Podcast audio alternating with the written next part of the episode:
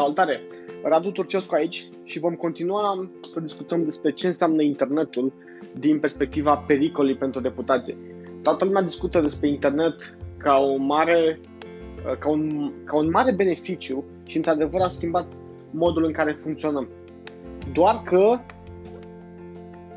cum uh, este absolut totul în viață, plusurile vin de obicei și cu minusuri acel echilibru pe care, despre care vorbește toată lumea și pe care l-am simțit noi. Ce înseamnă acest lucru? Păi înseamnă foarte simplu.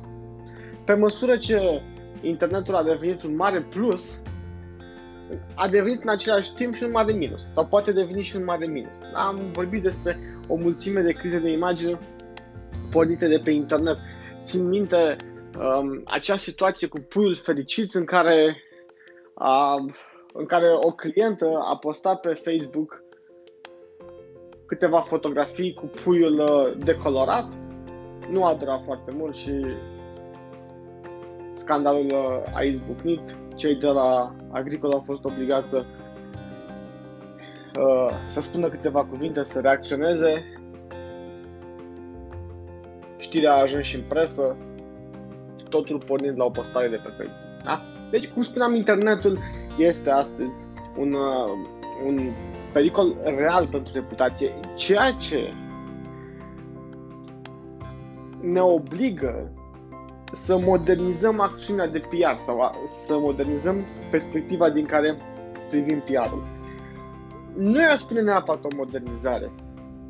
Poate că ar trebui să ne reamintim care a fost esența PR-ului lui Edward Bernays la începutul, la începutul existenței sale, la începutul anilor 1900, și anume o știință socială.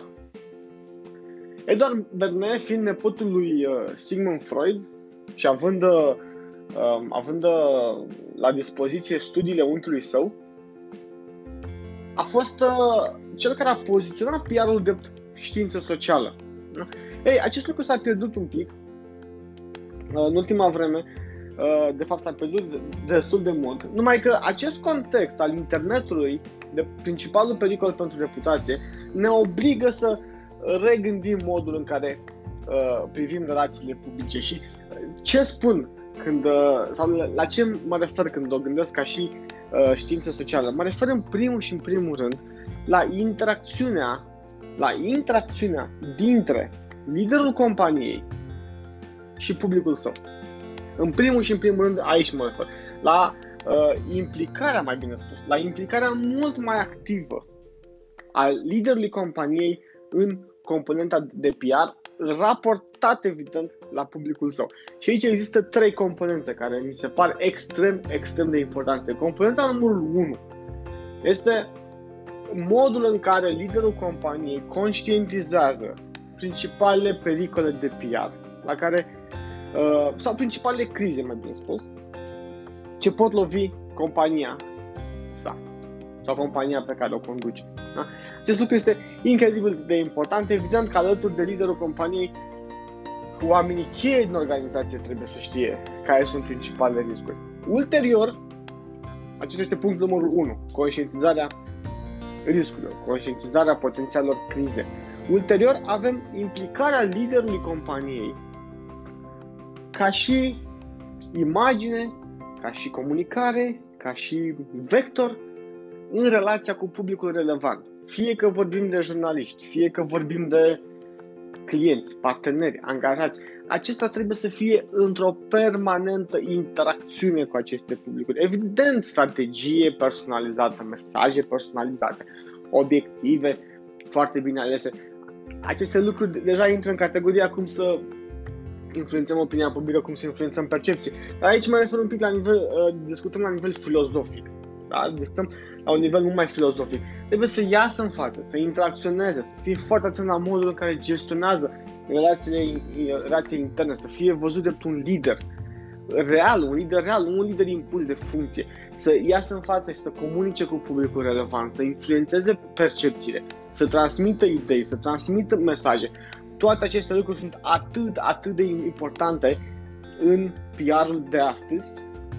Unul, pentru că odată ce va ieși în față și va construi o imagine atunci când criza va izbucni, acea imagine îi va oferi încrederea și credibilitatea necesare calmării crizei. Și doi, pentru că în timp, da, cam după un an de zile, să spunem, de comunicare constantă, comunicare continuă, oamenii vor începe să-l urmeze. Îl vor urma în idei, îl vor urma în principiul, îl vor urma în valori, ceea ce evident va ajuta la dezvoltarea uh, business-ului, la dezvoltarea companiei, la dezvoltarea direcțiilor uh, pe care acesta și le-a propus alături de colegii săi.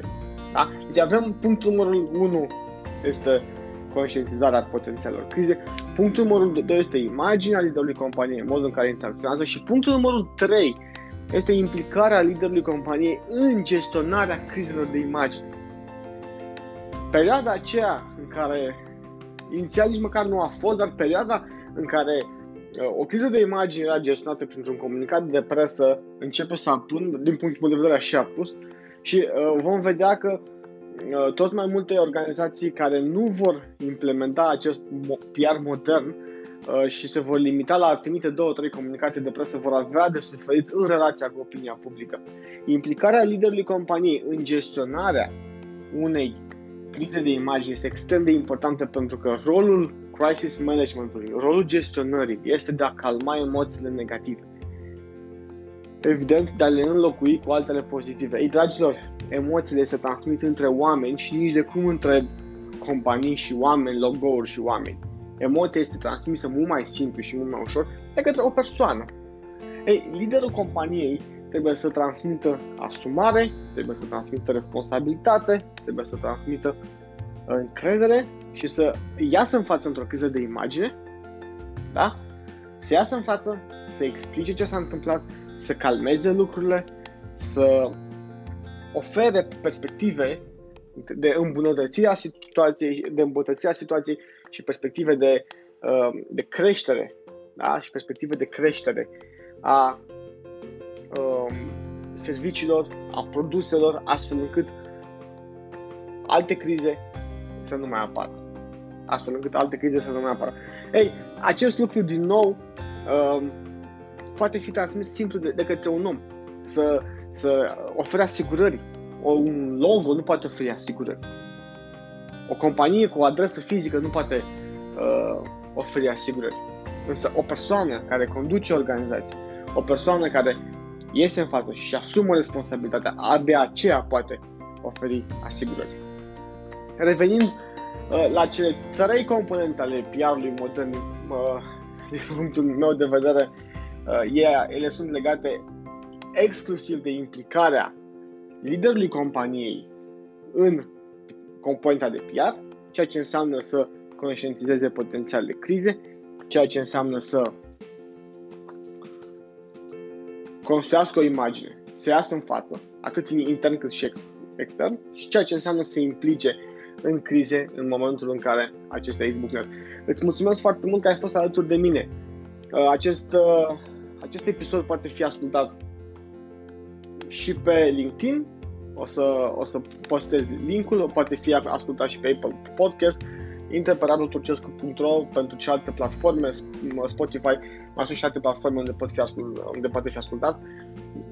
În cazul în care ai nevoie de consiliere, intră pe radoturcescu.ro, programează o sesiune gratuită și hai să povestim despre ce este vorba. În cazul în care vrei să te pregătești pentru crize de imagine, intră pe radoturcescu.ro, analizează programul introducere în crisis management și vezi în ce măsură se potrivește contextului tău. Și în cazul în care ai o criză de imagine, dă-mi repede un uh, telefon, schimbi un, un mesaj pe LinkedIn, hai să povestim și să vedem cum te pot ajuta astfel încât să-ți protejezi reputația în timpul crizelor de imagine.